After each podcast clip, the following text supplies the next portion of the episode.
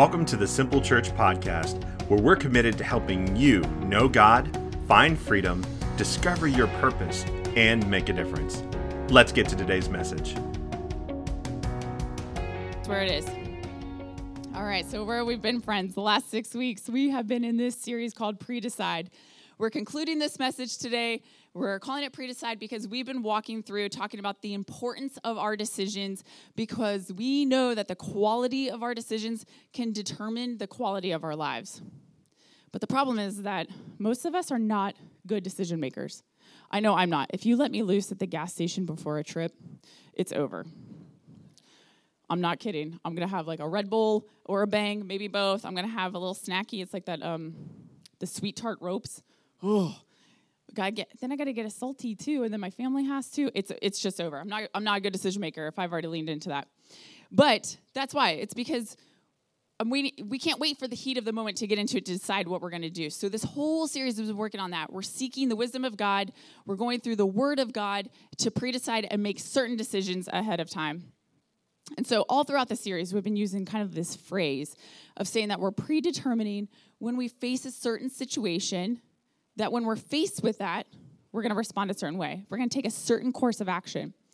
And so, it's like this little phrase of when faced with blank, this situation, I have pre-decided to take this action. So this you can fill in the, it's a fill in the blank. You can write in anything that you want about your life. When faced with gas station snackies, I have pre-decided to purchase said gas station snackies. No, I have to, sometimes I have to be like I have pre-decided I'm actually going to pack a snack and do that. So if Derek and Drez roll in there, that's what we're going to go that's what that's how I'm going to respond. But that's just a funny one. Even this week, let's see, um, we had some situations arise, and it was like when faced with conflict, I have decided to lean into it and take a breath before I respond poorly. So I pre decided something before just spouting off and taking that energy and going into it. Did I lean into it? Yes. I'm going to have some questions? Yes. But instead of being unkind, and doing anything that would cause harm? Nope. Just wanted to lean into it differently. So that is one of the ways for me I was walking through pre deciding. So we've been walking through this series, six specific decisions that we're making to determine who we are when we're followers of Christ. And so if you've been with us, you know that we start with ready and we've been saying things out loud together. So I'm going to ask you to repeat it after me that I am ready. I am ready. Yes, I am consistent. Yes, I am devoted. I am generous. I am faithful. And I am a finisher. Cue 1980s bad finishing movies. We got it. So we've been walking through this this series, and I get the pleasure of talking about finishing. But really, when you just want to give up, because I don't have to ask any questions. I know that every person in this room has decided at one point in time they would rather give up than move forward another step in something. And it's like, way to bring that down, Kyle, because that's the truth. What I don't want to do today is bring you anything that is like, you know what? I have this perfected motivational TED Talk type thing that I want to talk to you about about why you can be this amazing finisher and everything because sometimes we forget about what we have to go through to become that finisher. We forget about what we had to pre-decide to get to that point of finishing. Because I'm a firm believer that information without application cannot lead to transformation. So if I just tell you a fun story or maybe something out of a valley that I walk through, you get to walk out and say, "Oh, that was kind of nice." Like she's a fast talker, but she's had some stuff. What else do you get to walk from? My job as a pastor is to help walk with you guys through some things. It's to help give you some information so when you walk out of here, you feel the call on your life to do something with that information that you have so you can be transformed, so you can be the person that God has called you to be. That's where we're sitting at. So that's what we're talking about today. When you want to give up, there's a goal that maybe you've had, a dream or a vision. Maybe you started something and you hit some resistance with it. Maybe that project stalled a little bit. So you've just been discouraged. Just wanted to give up. Like, that's it. I quit. Throw your hands up in the air. Ugh, I'm done. The relationships, when those just start to go south, and you're like, I've tried. I did everything I could to restore that. I have reached out. I've asked the questions. It's just getting worse and worse than it ever was before. Maybe you're fighting for your marriage, that it's just in its absolute pits and you feel like you're running out of the fight. Maybe you just feel like you're ready to give up. or you've been in seasons, maybe even years of believing for a miracle. A miracle that looks like something for your child, for your healing, for your finances, maybe your addictions. And maybe you're sitting here like, yeah, Kyle, I've tried all of that. I've been praying. I've been a believer, but I am literally at the worst of the worst of it. I am discouraged and I am losing hope. And I think that's because sometimes when we're walking through stuff, it's it's easy to determine that it's easy to start something, but it's going to be hard to finish it. Even in our relationships, even those goals, those dreams, those desires that we have. And that's because that idea that that where it's easy to start and hard to finish, that idea is more important than most of us even understand. There's things that's going to separate people when they're able to be successful. There's things that separate them. It's not just because they have talent, it's not just because they have intelligence or they have money or anything. I'm sure that those things help. But there is something that I think comes up to the surface for them, and it's perseverance, where they have decided that they are going to persist doing something despite the difficulty. For me, I can look at it like having walk, walking through perseverance is also like delaying the success of something to achieve it. And that one's tough to sit on too because we don't want to delay in achieving success. We don't want to delay in feeling comforted. We don't want to delay in getting any of the things that make us feel good about ourselves. We don't want to delay it. And so there's a researcher out there, her name's Angela Duckworth. She's a psychologist, brilliant, and she talks about this thing called grit. And it's the strength of character that refuses to quit. So when I think of grit, I think of sandpaper, and I hate the feeling of it. But I can come to appreciate it. makes me gag a little bit, actually. Um, but sandpaper, and when you apply it to something, how it starts to refine it, smooths it out. And I don't work with tools or anything, so I'm just going on a guess here that that's what it does. But, but that grit that the sandpaper has, when we clench our teeth, we grit them, and we decide we're going to walk through something. It's because this she talks about the strength of the character that refuses to quit. Her research is all done through this, talking about anybody that's been a teacher, someone in the military, kids, spelling bee champions, which I found fascinating because they have to have this certain type of determination. They persevere regardless of what's going on around them to walk through it. And I just think that is incredible thinking about grit and what we need to become a finisher. Because enthusiasm is common, but endurance is rare. You know, when we go to get married, we're so excited. He likes it so much he put a ring on it. I forgot to wear it today, but he liked it so much he put a ring on it. I was so excited to get married. Oh my gosh, we've had all these fights. We don't agree on the same things. We don't know what families we're going to go see on the holidays. That's where you lose that enthusiasm, right? The endurance is deciding that we're going to pre decide to step into some things. We're going to have these conversations. We're going to walk through the conflict well. We're going to work harder to be better together. Because enthusiasm is common endurance is rare. And so, all of that to get to one last factor through this seven part series that right now we're deciding today, today moving forward, we're pre deciding we are finishers. Because when I commit, I don't quit. I am a finisher. Now, can you say that with me? When I commit, I don't quit. I am a finisher. Because you are too legit to quit. Hey, hey. Anybody else read that? That's that's been in my head all week long of like, but it still checks out because you are. You are too legit to quit. Because when you commit, you don't quit. You are a finisher. I'm gonna say it for me. When I commit, I don't quit. I'm a finisher. So who can we look at in the Bible? You're like, I'm looking, who we go to? Many characters you can lean into, guys. Old Testament, New Testament, great. Some key people that you can look at, Esther. You can look at Ruth. Ruth was relentless on getting to where she needed to go to be a finisher. But today we're talking about Paul, someone talking about strengthening our perseverance, leaning into that grit, an all out refusal to quit. But really talking about like his emotional farewell of what was happening because he's he's talking to his spiritual son Timothy in 2 Timothy 4. And for context, like Paul's at the, what we call like the end of this this race after he's decided to commit his life to to serving and loving on Jesus and um, and talking about Jesus, but he's in prison. So, context Roman Emperor Nero has already sentenced Paul to be beheaded. Yeah, like he's looking at the ultimate finish. Like we, we're like, oh, we don't want to get up and go to church today. It's cold, so I'm finished. No, this guy is literally at the end of his line right here. He's awaiting his execution. He is in a deep dungeon. Like prisons then don't look anything like they do now. Um, in more context, like it's kind of like a sewage drain, is like what some people describe them as, that they're so disgusting that actually most prisoners would die awaiting their execution or awaiting whatever death was in front of them. They would die based on the conditions of the prison before they actually were executed. So that's just a beautiful painted picture for you of what's happening here. But days before his beheading, we see that Paul writes to Timothy, again, his spiritual son.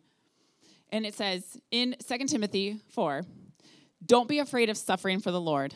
Work at telling others the good news and fully carry out the ministry God has given you. As for me, my life has already been poured out as an offering to God. The time of my death is near. I have fought the good fight. I have finished the race, and I have remained faithful. So when we read that, we're like, well, obviously he's finished his race.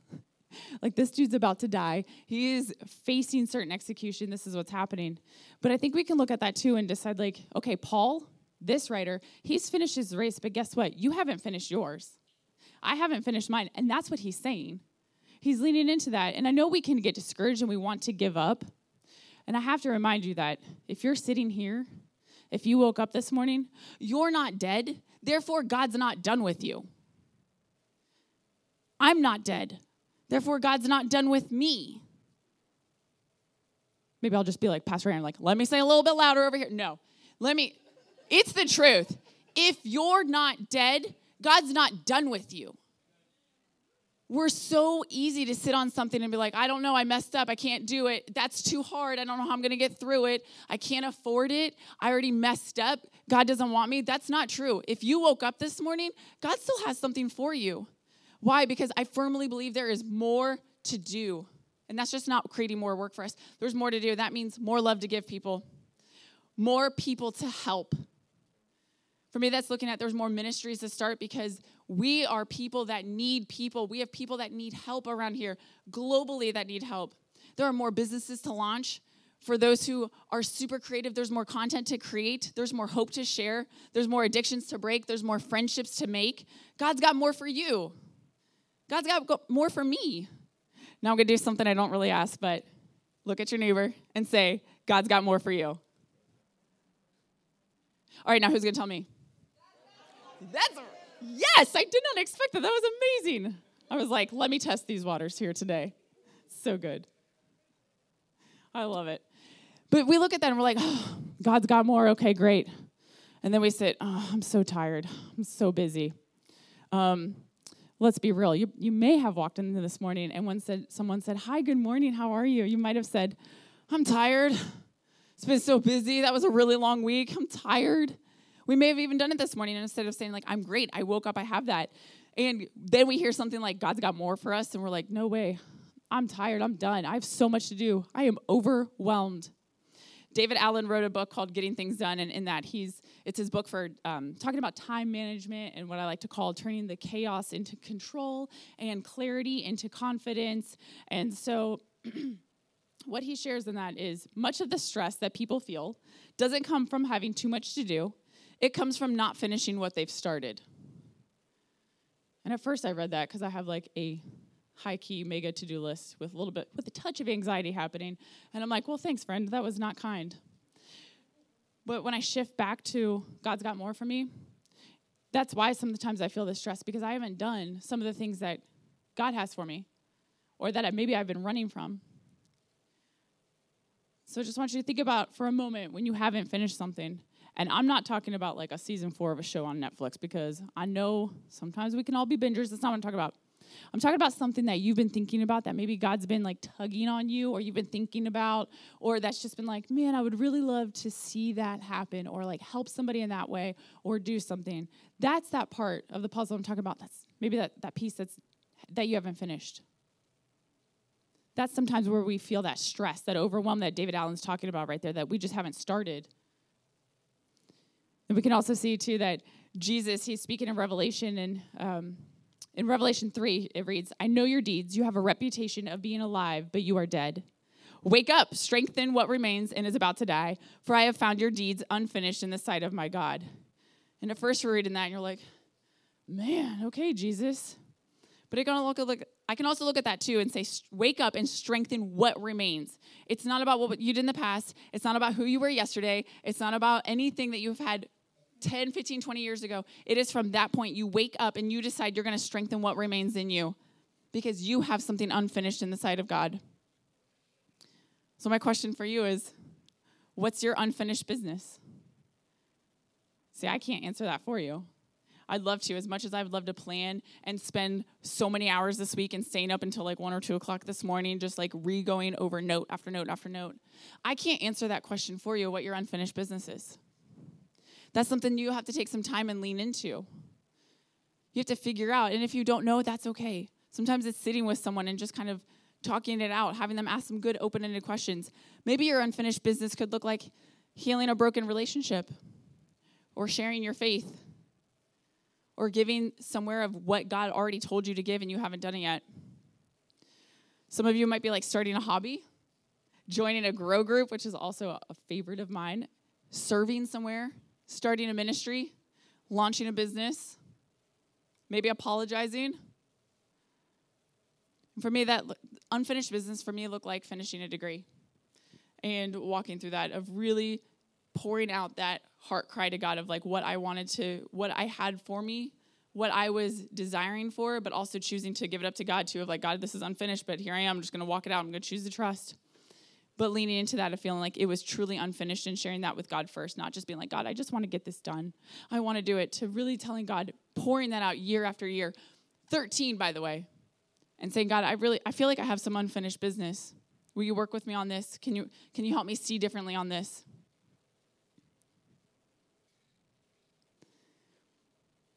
And then in Second Corinthians, we see here's my advice it would be good for you to finish what you started a year ago. Last year, you were the first who wanted to give, and you were the first to begin doing it. Now you should finish what you started. And I think that's just like a, a, gentle little nudge that you can that you can pick up where you've pre-decided in this six-part series, you've been working your steps, and now you've decided you're gonna be a finisher. So maybe last year, if there was something that was talking to you, doesn't matter if it was 5, 10, 20 years ago, that you might have some unfinished things that you wanted to do that. Maybe you just kind of waned off that path, you just wandered off of it, but now you can finish what you started. And sometimes we'll ask too, like, well, why does it matter if I quit? The only way that I can share that is every decision you make is voting towards your future.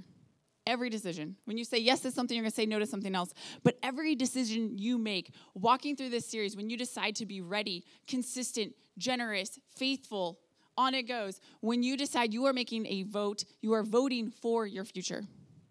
But you can also decide that you want to quit too. But that vote sometimes looks like saying you don't have what it takes. And I struggle, I struggled with that thought all week long thinking, God, I do not want to say that. I do not want to say, you don't have what it takes. Don't make me be that person. I don't want to be that person. I struggled with it so much. In my car, I don't have radio or anything because I lost the fuse. Don't know, but I'm okay with that. I reclaim that time. This is where I spent a lot of time praying to God. Literally saying, God, I don't want to say something that voting like this means you don't have what it takes because I don't want to say anything like that. I don't want to say that somebody's giving up. And God was like, Well, are they giving up? Or are they just giving into some other things that aren't what I've called them to do? And I was just like, well, okay, Lord. Because, guys, I have this like 2012 Dodge Caliber. It's it's silent in there. It hasn't worked. The music hasn't worked in years. I'm totally okay with it. But literally struggling with that, and then just be like, Jesus, take the wheel. But then also here, maybe we're just giving into some other behaviors of like, okay, I can take a step back. Because maybe if you are voting for that, if you're not finishing out what God had started for you, maybe you are voting that you don't have what it takes for it. And that's not about terrible behaviors that others are giving to you. That's not the toxic behavior that we're talking about. It's not any of that. We're talking about literally finishing what God had started for you. So when we decide to stand, we're going to stand strong. We're going to vote for it. Voting for our future that way. We're going to persevere. Sometimes that means we're going to delay in achieving the success despite the difficulties of what that means. It means that we're not going to back down. You can ask my husband, Derek. I am least likely to back down on something. I will press pause. I will walk away from it, but most voted most likely to, to back down for sure. But we're also voting, I'm a finisher. I persevere. And when I commit, I don't quit. And so it's, it's asking yourself in these in these times when you're walking through it, like, do I quit in the face of adversity or do I overcome? And for me, I can think back of like, well, when you're talking about running a race that God has for you, like, what better thing to do than to boast about running in a marathon to over 10 years ago? Actually, I kind of forgot about it. And then my dad texted me a few weeks ago, like, hey, do you remember what you were doing over 11 years ago? And I'm like, no, what? And he says, your marathon. And I'm like, oh, yeah that was something I needed some I needed some things for. And then it was exciting to talk about because we have a grow group around here that just did a couch to 5K. These people are amazing. They literally just spent all this time uh, meeting, gathering, and doing a couch to 5K. I think that was the program that they followed. And then I think last weekend going out and doing their 5K. And I was so proud of them because I know what that takes to walk through a program like that, to go from not running to running. I know what that takes. And then to see them come in here beaming about their accomplishment, I am for a program like that, for them doing that. So it also takes me back of thinking about like my marathon, thinking about what that's like in my spiritual life too, because that marathon was something. And we look at that finishing, we're like, oh man, she finished a marathon. She crossed that finish line. She did all of this. You're right. We did. I did. I started with an enthusiastic crowd 18,000 people in the Detroit Free Press International Marathon, which I had decided to do. 18,000 people. They're screaming, they are cheering. We're all cheering because we're racing. You got people that are there to cheer people on. It's amazing. You're feeling great. And then you hit about mile 15, 16. It's a little less people around you, a little less people on the sides of the streets cheering you on, anything happening, especially going through Canada. So this was an international race, and I got to run from Detroit circle my way around and everything, and so that was exciting. But we hit this park, hit this part in the park, and I think it was like mile 16 or 17. Can't quite remember. What I can tell you is that it became the loneliest place I've ever walked. The loneliest place I've ever run through because my mind got the best of me, and I was like, God, I don't think I can do this. I want to give up. My hip was locking up. I was having so many issues just staying in the game, running through it, going through this park. My pace group had gone ahead of me because I had to stop and use the potty along the way, which totally sucks. So now I'm off. I'm gonna, I'm gonna be off my pace. You can see where my head is going. I'm off my fa- my pace. I'm not gonna be able to finish. My hip hurts. I'm having all these issues. I'm getting chafed in the weirdest areas, like my armpits right here, from running. And I practiced all those miles in the same clothes, and it still was a lie because those seams tore my back up. I had like a six inch raw piece of meat back there just from the seams of my pants tearing me up. And then I also foolishly stuck chapstick in the top of my my training top and ran 26 miles with chapstick right here. And when I tell you I had a chapstick size uh, blister happening, it was amazing and terrible at the same time. But I say that because my spiritual life has looked like this. Like I start with so much enthusiasm, like, yes, I'm gonna do it. We're gonna make it all the way through because a marathon is lengthy. It is not like a sprint. And then you start going, and it gets a little bit lonelier. You have less people around you to cheer you on. And then you have to decide, like, what am I going to do with this? So I got to a certain point. I was out in this park, and like I said, it was probably like 16, 17, 18. Honestly, I can't remember because I was so ready to quit. And then somebody just came up and they're like patting me on the shoulder and they're like, come on, you got to keep going, keep going. And that was remi- them reminding me too that I did not want to get marked. It did not finish because that race will do it to you. Actually, get disqualified from the race. You will be marked a DNF, did not finish. I did not want that for my life. So that was like, what am I going to do here? Am I going to quit? Am I going to have to tell my parents that I quit? Am I gonna have to tell Derek, who was photographing the race, because we used to do that for, for money on the side? Am I gonna have to tell him that I quit? He's not gonna be able to photograph me finishing. This is gonna be so embarrassing. I'm gonna have to go back and tell everybody I did not finish this race. But then that one person coming up, hey, come on, let's keep going. Gave me enough to get back in the game. Keep going, finish that race. Five hours, 17 minutes, and 47 seconds later, 26.2 miles. And that's not to be like, hooray, I did it. Y'all, that's like driving up to IKEA here. In fact, it's like 24.2 miles because I did a little Google machine and that's what it told me. And I was like, no way, I did that. That's ridiculous. It is.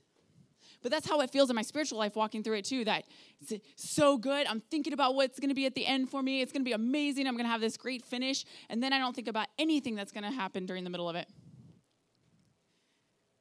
And I want to tie that back into because we get lost in that. We think, oh, I'm just done. It doesn't matter. That's what I thought out there. Lonely place. It doesn't matter. I'll just be done. I'll give up.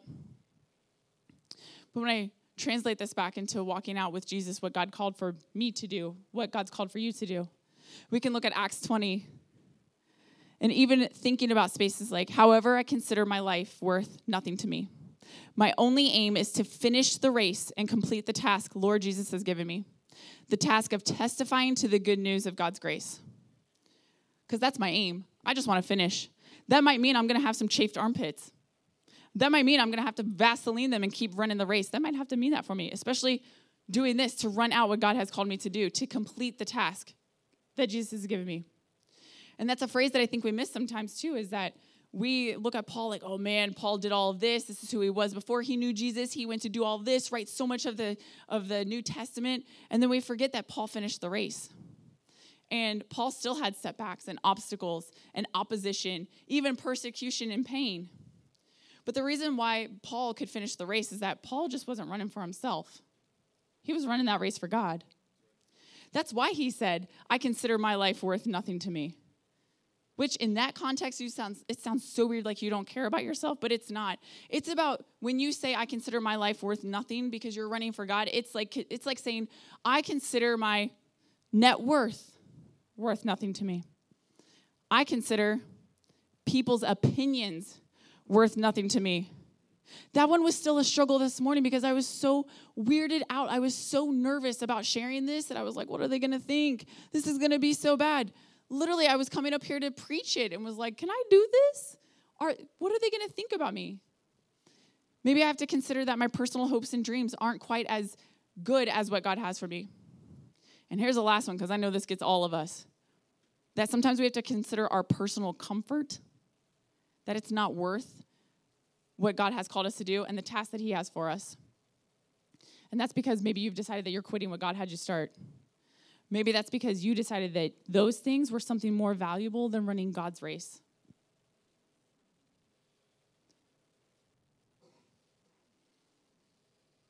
And then I know it's like the question is, how do you finish the race that God called you to run? Like, do I sign up for the 5K now? No, that's not what I'm saying at all. That's not it. In fact, if you heard that, like, great, but that's just not it. How do you finish the race that God called you to run? That's where we go back to earlier. And we say, like, take that time to figure out what it is that God has get, put on your heart, what God's given you to run that race. How do you finish that race? It sounds so silly, but you literally just take the next step. When we get to know Jesus, we call it like a next step. You're going to walk through like a baptism process or even go in the growth track or anything. God's called you to do something, just take the next step. That 14 year gap of not finishing my degree several years ago just came down to me sitting with a couple that I really loved hanging out with and sharing this desire to go back to school and why I wanted to finish, and it had always been a dream of mine. And it sounds so silly now because this is what they said. They were like, well, just take the next step. And I'm like, okay, great, that sounds great, but I took a 14 year gap. And they're like, no, just put in the application. And I was like, it's so good. Put in the application. They're like, you don't have to start tomorrow. You're just going to take the next step for it. And that rocked my world because I was thinking like I, I can't I've already messed up I took my gap that I was supposed like I was gonna have Dresden and go back to school when she started school I went back to school when she was in like seventh grade so there's the context of that so I was already feeling the pain the shame of talking about that I couldn't even do it and they're literally just saying you just take the next step like has has God God said it was okay to go? Like you're talking about this? And I'm like, yeah, I think so. Had a conversation with Derek and he's like, yeah, this is the right time. This is this is what you should be doing. And I'm like, okay, I feel confirmation about this. Literally, that's what the next step was. How do you how do you finish the race God called you to? Put in the application. You take the next step. And I say that because it's really fun because I'm graduating in December 9th or something. So all these years, 14 years, But that carries shame for me. That's stuff I didn't want to tell anybody because I felt so embarrassed. Embarrassed that I had it, embarrassed that I chose to get married. I chose to have a, a daughter. I chose to stay in ministry with Derek. I, I, chose to do all that instead of finishing my degree. In fact, it was like I didn't even tell anybody that I, I finished my first degree because I carried so much shame with it. Because I'd already decided like that that was that was bad. I shouldn't have done it. That's not what God had me do. That was that was not what God had planned for me the first time around. And that wasn't the right perspective. God called me to finish that race. God laid that dream on my heart because I love to learn. I love to stay in that space and I love to help people because I feel like I'm called to be in a helper profession. I feel like I'm called to do that inside the church and outside of the church as well. And so this is fulfilling that race, staying in it, keeping the grit, the late nights, the the homework, having to say no. Y'all, I, I cried over the summer when I couldn't go out with friends for a birthday had to go to Derek, like, I don't think I can do it. And he was like, You probably can't. You have some homework and stuff. He was right. He wasn't being mean about it. He was for me in that moment. But I was like, I want to go. I had to give up my personal comfort because I know getting to the end of that meant that I was going to be able to help somebody outside of it. That wasn't just to hang up my shiny degree on the wall. That literally was so I could say, No, I'm equipped with this. I have this information, how I can help people with it. Simply by putting the application in, which is funny when we look at it. But we can look at the ministry of Jesus, and it's indescribably powerful and emotional to look at how it ended. We can look at every step that he took. And it's easy to be like, yeah, Kyle, because he's Jesus and did that. Well, newsflash, just when he started his ministry too, he decided in his hometown he couldn't stay and do ministry, so he decided to go another way. But you know what he didn't do? He didn't stop. So in case you're going to give me that excuse, I just yank that one from you as well. You're welcome. It's also biblical. but if you look at every step that he took when he started he just faithfully ran for God. He took step after step. Think about it on the cross, right before Jesus is looking up to heaven, he cries out to his Father, It's finished. He commits his spirit to God, breathes his last breath. It is finished. We know that Jesus did everything that God sent him to do. Jesus finished the race. But how did he do it? He wasn't running for himself. He, he was running for his father day by day, week after week, month after month, year after year, in short, few years, short few years of ministry. And even that, there was still pain along the way because think about his walk to the cross. Incredibly painful. And when they hated him, the people, when they hated him, he just took the next step and loved them back. He turned the other cheek. And when he was carried up the cross on the hill and he fell to the ground, you know what he did? He got back up. He didn't just stand there and he didn't just say, like, you know what, God, this is going to be too hard. I don't think I can do it. Literally, moment after moment, decided to stick it out, finish, and go up to the cross. And even hanging on the cross, they still looked at him and they mocked him. And you know what he still did? Turning the other cheek, saying, Father, forgive them. They don't know what they're doing. And from that very moment, he had already pre decided what he was going to do. Because God's always ready. Jesus was always ready, always consistent. Jesus was always deciding to be devoted and to be generous to be faithful. And when Jesus decided to commit to, because he was in the garden right before, right before he was crucified, he asked. Like, he had doubts too. We're humans. Jesus still had that. Jesus was like, God, are you sure? Like, don't follow me for sure. I'm like, well, I'm to paraphrase this. This is my version. But I'm literally like, yo, we still doing that? Because that's how I feel that, it would, that he would be. Now, don't get me wrong. That would be painful to sit in that silence when God's called you to do something and then you don't get an answer because you know the answer is to follow out that follow out that work. Jesus walked through that too. Sat in that garden, asked that question, got no answer. I am sure that silence was deafening. Still chose to get up and go to the cross because Jesus was devoted, generous, faithful, and when he committed, he doesn't quit. Jesus is a finisher.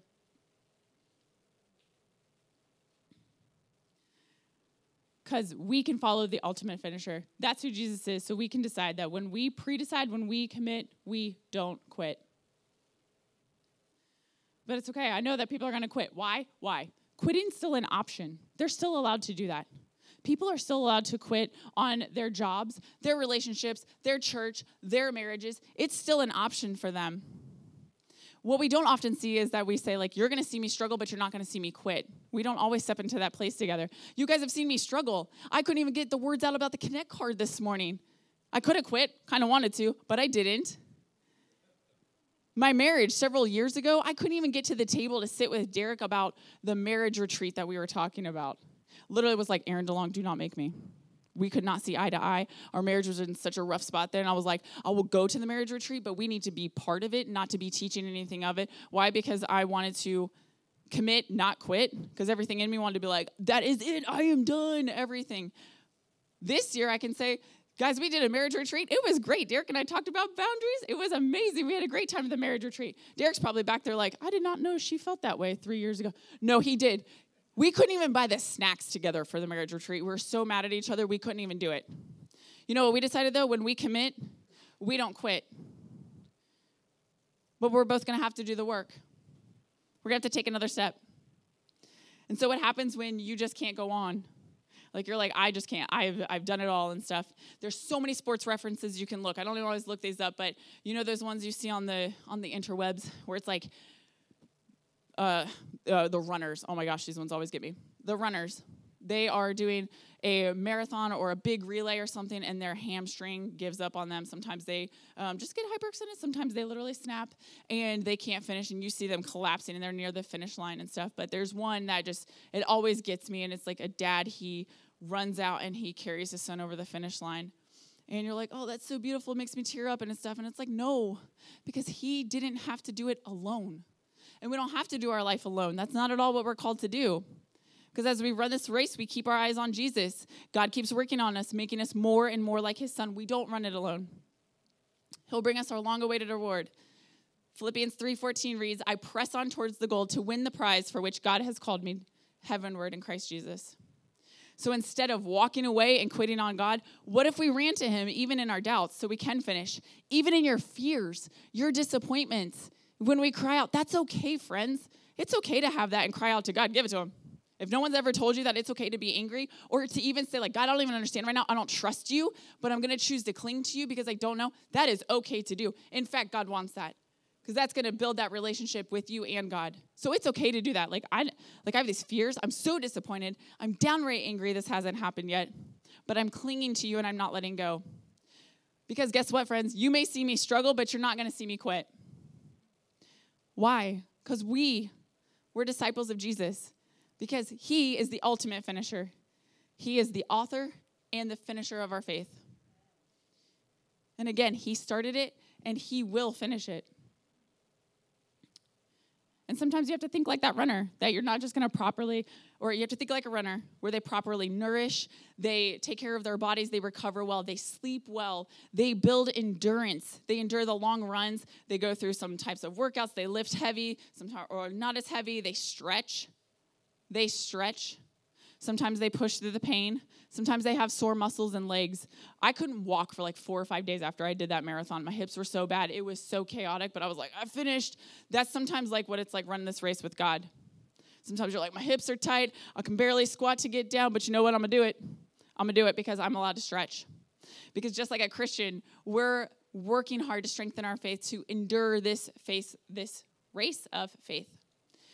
But you have to do that. You can only endure it by seeking Him daily, leaning into the Word, discovering all that it has, what it reveals about God to you. We have to seek fellowship among other believers too, so that we can be encouraged. That's that pat, like, hey, friend, you got this. We can keep on going. And that also means that we have to embrace the trials along the way too. You might get the chafed armpit. You might have to slap some Vaseline in there and keep on going because that's what God's called you to do instead of quitting. And that's part of that personal discipline. And it's essential when we keep our eyes focused on Jesus. So, what if we run that race that's set before us? What could that look like? It's so exciting because we can run with the hope that God wants to have for us with Christ. So, for me, that's even like looking through how I, how I run some of this through the culture playbook. Pastor Tim talked about a little bit last week, and it talks about some of our beliefs and behaviors and outcomes I was really thinking about this, like God, how do I how do I do that with other believers? Oh, because I connect with them. Like how do I how do I do these other things? Oh, because I, I do want to grow. I want to pursue the next level. I want to do these things with people and I want to help them find their purpose and stuff. That is always something that comes back to me. These are available over at the Connect Center. If you have questions, I'm always happy to talk about this. It's one of my favorite things that we that we talk about. But this is how it looks for me to run the race that's set before me and what that looks like. Because when we commit we don't quit. I am a finisher. I know they got that soft music playing now, but it's also like you are too legit to quit. Because when you commit, you don't quit, you are a finisher. And so let's pray. Father, I've given my best to talk about when we want to give up. I pray that we would all be transformed by your living and active word. God, give us the courage to not give up. Help us and lead us as we walk a path with you, and help us to reflect you best. Amen. But maybe you've been out there wondering where God's been or feeling like you just want to give up. Like, this stuff is not for me. This life is not for me. Maybe you're just sitting there like, well, I don't know what God's called me to do. Like, she said that, like, she had that, but I've never had that. Maybe you just don't know. That's okay. Maybe you know that there's something more for you and you just haven't spent some of that time discovering what that is. But you know that He's called to you. And now you know that it involves Him and you're ready to know Him. And if you are, every head bowed, every eye closed, if you are ready to know Him and take that next step, would you just raise your hand? Thank you. I know that takes a lot. So, for those who are ready and you're looking to have a relationship with Jesus, because this is just it, friends, you're just taking the next step. You don't have to be perfect, you don't have to have it all figured out, you're just taking that next step. But if you're looking to have a relationship with Jesus, then we're going to go ahead and pray a prayer. And everyone, I just asked that we don't pray alone, so I'm asking you to repeat after me Jesus, I need you. Come into my life. Be Lord of my life. Forgive me of my sins. Fill me with your spirit. Show me how to live for you. And tell others about you. Thank you, Jesus. Amen. Woo! Now, biblically, this is super exciting because it says in the Bible when one person decides to accept Jesus, all of heaven celebrates. So, y'all, can you just give for anybody who said yes that you celebrate with them too? Thanks for tuning in to this week's episode. We hope it has given you hope and helped you know God a little bit more. The goal of this podcast is to reach beyond our walls and connect with people far from God. If you'd like to join us in doing that, there are several ways for you to get involved. First, you can pray for us as a church. Prayer is our first response and our greatest resource. Pray for opportunities that we can boldly step into, to make a difference in our community and around the world as we proclaim the, the good news of Jesus. Second, share this episode on your social media accounts and directly with your friends. It's easy to do through whatever platform you're currently using to listen to this message. Just click share and follow the prompts. Finally, you can support the mission through your generosity. The best part about this is that it's also an act of worship, where you express the priority of your love for God and others through your finances. Links to give are in the show notes, or simply visit www.mysimple.church/giving. We are so thankful you joined us today, and hope you'll consider joining the mission of our church in some way. Thank you again, and we'll see you at next week's episode.